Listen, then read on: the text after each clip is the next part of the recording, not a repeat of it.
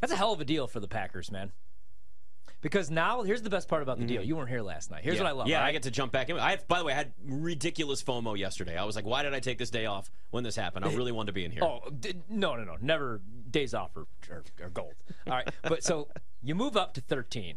I think they like JSN, and I think that's who they're going to take. Yep. Or maybe they want Michael Mayer or Kincaid, whatever it and is, that's though. please plus 250, right? Yeah. Yeah. So you get a better pick, but more importantly, and you get a second round pick from the Jets as well.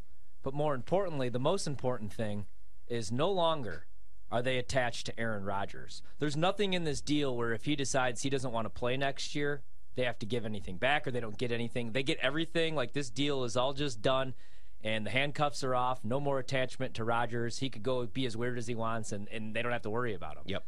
they didn't think that was going to be possible. That's why Brian Gutekunst held out for as long as he did to get the right deal. And it actually ended up working out for both teams. I know people are like, oh, the Packers fleeced the Jets. I don't know about all that, man, because the Jets are trying to go all in right now for a Super Bowl. Maybe that's the right decision. Maybe it's the wrong decision. I personally would want 25, 26 year old Lamar Jackson, but they know what they want just like the Rams did a couple years ago, and it worked out for them. You know what I mean? Like that's how you win now in the NFL. You kind of have to go all in and then say, "Screw the future. Who cares what happens in two to three years?" Because like even in two to three years, they're gonna probably have Sauce Gardner and Breece Hall and Garrett Wilson. They They're just going to have to pay core. them more. Yeah. That's the thing. Well, that's the problem. They're going to be in cap hell, but they win a Super Bowl in the next three years. Who the hell cares? I guess it's like a one year thing. That's the problem, though, because Rodgers is not most likely playing two years if they win this year. Well, the Jets knew that this is the best opportunity they've had in a long time to, I don't know, have a future Hall of Fame quarterback want to actually play for them. Yeah. I mean, think about the quarterback hell that the Packers or that the Jets have been in. They've been an absolute dumpster fire at the position since Joe Namath. I remember really, had excited like a about year Sam of, Darnold. A year of Vinny Testaverde, right? And then they can't draft one quarterback in the top three, and then they draft another quarterback two overall a couple years later, and then that doesn't work out. They're awful at the position. So for them to say, "Fine, we'll swap first round picks," and the other one is essentially going to be a first round pick unless some sort of disaster happens and Rodgers doesn't play 65 percent of the snaps, which is basically 12 games. Yeah. And like if he doesn't play 12 games, it means he got hurt. And then if you're the Packers, like we avoided some sort of catastrophe anyway, and you got to move on. You had to move on at some point, and the Packers have finally moved on. And Gutekunst brought exactly that up. He was like, "Look, Jordan's got to play. Jordan Love has to play. You traded up in the first round to go get him, and now you got to pick up his option anyway. So you had to finally rip the Band-Aid off, and they finally did. And now everybody can just move on from this. Yeah. My, my thing is, I either want Jordan Love to like show that he could be Aaron, not Aaron Rodgers, because I don't think he's going to be Aaron Rodgers, but I either want year one to be like 28 touchdown passes, 12 picks, over 4,000 yards, literally identical stats to Rodgers, or I want him to just completely suck and the Packers to win three games because I want Caleb Williams. I don't want this like in between 15 touchdowns to 17 picks. There's some good, there's some bad. I either want there to be good, but maybe the defense stinks. Or good and they win 10, 11 games, or it just to be You think awful. that they could actually win 10, 11 games? Honestly, yeah, kind of. Like if the defense actually lived up to the hype, if Rashan Gary came back and Stokes looked like the player that he was his rookie year, and Jaire Alexander proves that he wants to tackle again, and Quay uh, stops fighting coaches and trainers on the field, and Kenny Clark looks like he wants to play football again. There's a lot of ifs. David here. Bakhtiari and Elgton Jenkins stay healthy. They still have like a decent roster when you look at the rest of the NFC North. I'm not ready to crown the Lions yet. I think the Vikings are going to stink. I bet the Bears to win the NFC North. I don't think that's a great bet, but they got a bunch of money, Right. DJ Moore, Justin Fields, and you know a bunch of draft picks. But I wouldn't be shocked if the Packers found. Like, if you believe in Matt LaFleur, if you believe in Brian Gutekunst, yeah, sure. I think four to one's a decent price for them to win the NFC North. I just I hate the Jordan Love pick so much, guys, because again, like if you were going all in for a Super Bowl a couple of years ago, you should have taken Tee Higgins or drafted somebody on the mm-hmm. defensive side of the ball or Jonathan Taylor. Instead, they draft Jordan Love, and now you literally either have to you have to extend him right now before he ever starts a real game, because I know he started against the Chiefs and got mop up duty against the Eagles, but you either have to pay him, extend him before he ever becomes your starter, or you have one year to evaluate him. That's what sucks about this thing. He's 24 years old. He's going to be 25, and he's not going to be on a rookie deal. You draft a quarterback so you could evaluate him on a rookie deal. None of this made sense, and now everybody's like patting Brian Gutekunst on the back and giving him high fives when like he could have had Tee Higgins, Davante Adams, and Aaron Rodgers against the You know what he is? NFC Championship. This is what we always said about Ernie Grunfeld in D.C. He's the arsonist firefighter. He creates the fires, but then he puts them out. Yeah. That's exactly what the Packers did. It was poorly managed from the beginning. The whole situation made no sense. They've wasted years of Jordan Love, and now they're cleaning up that mess by getting a pick swap and some other picks and maybe a first round pick next year for Yeah. Aaron Rodgers. Yeah. Everybody's like, oh, if he stinks, you just draft your next quarterback. But yeah, that's not fun. Like, why would you want to go in- easy. Why would you want to go into a rebuild? That's the other thing. The NFC, I just think the NFC stinks, and so I would have tried to run it back one more year. But I get it, man. It's time to rip the Band-Aid off. Something's clearly been going on between Gutekunst and Rodgers for a while. Maybe even between And like, LaFleur why not and try to go after like a D Hop? Like, Yeah. try to go after him. And Mm-hmm. if, if Aaron Rodgers is like, yeah, I'd like to stay one more year, Yeah. they just they just really bungled this whole thing. Yeah, and it sucks because now it's like, oh man, two Hall of Fame quarterbacks, two Super Bowl rings are awesome. There he goes. But it's like, yeah, see, you- now, now now you're, you're, you're you're hedging a little bit now when you say it's awesome, but well, it's a good chance I never see another one ever again. welcome to my world. Like Really? maybe Jordan Love's good, maybe he sucks. Like yeah, look at look at the Lions. Maybe you get Caleb Look at look at the Jets. The Jets are a great example. They've tried everything. They tried to go after old man Favre. He was good the first eight games of the season. They were like six and two. Then he stunk. They tried to draft their guy. They got Sam Darnold. We thought he was all right for two games. Then he stunk. And well, for, he got mono. Zach Wilson. He got Mark mono. Sanchez. He's never been the same post mono. That is true. And he had his toenail ripped off Yep. that year too. And then he saw ghosts against the Patriots. He did see ghosts. That was probably the most traumatizing of Bill all. Belichick. Yeah. Was the ghost. Bill ghost. Belichick broke him.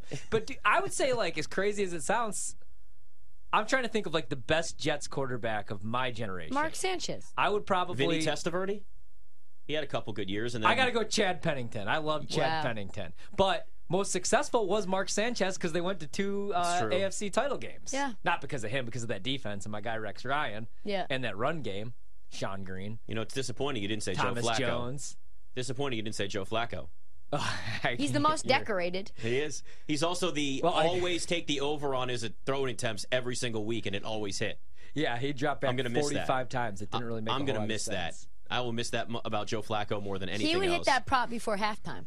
It was unbelievable. The number was always so low, and they continued to throw the ball like 45, 50 times Yeah. every single week with him. But they wouldn't throw with Zach Wilson because, well, you don't trust Zach Wilson as a quarterback, which, by the way, he really benefits from all this now. But the so the funny thing about that is, I was like, okay, this could be a good thing for Zach Wilson, even though the locker room's given up on him, they hate him. Like he gets to learn sit behind Rodgers Yes. now. They have a good relationship because Zach Wilson's obsessed with Rodgers. His dad like loves Rodgers. His mom loves Rodgers.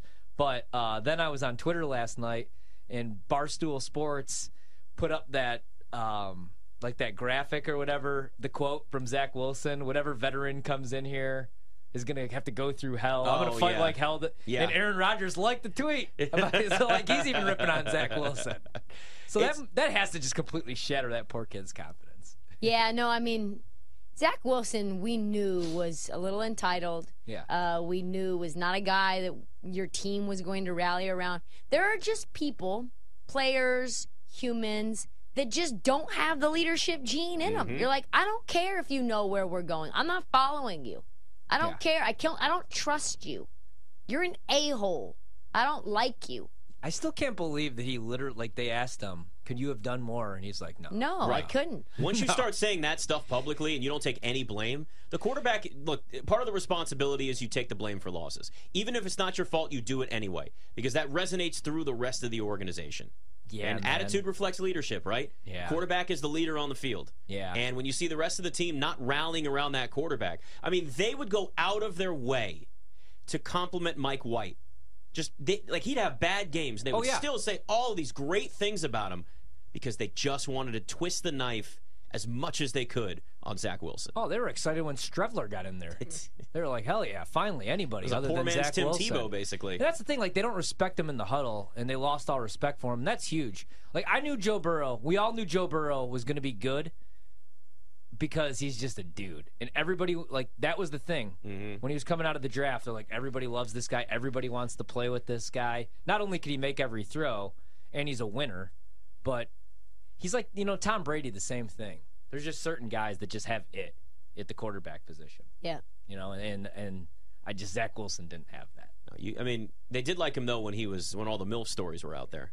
Made Yeah. T-shirts about it, and there was Yeah. all that. So they liked him then, but then they realized when he was actually, you know, the quarterback of that team, he couldn't throw. But this is really what it should have been in the first place. This is why it's dangerous to start rushing young quarterbacks out on the field, like maybe a Will Levis with the Colts their first year. Yeah. Like there's pressure to get them out there. I understand that, but you sometimes have to be smart and allow at least a year, half of a season to play behind a veteran. Now Zach Wilson gets to do what he should have been doing the first year, maybe even two of his career, where hey, the talent's there, but it's going to take a couple years to be able to make it happen.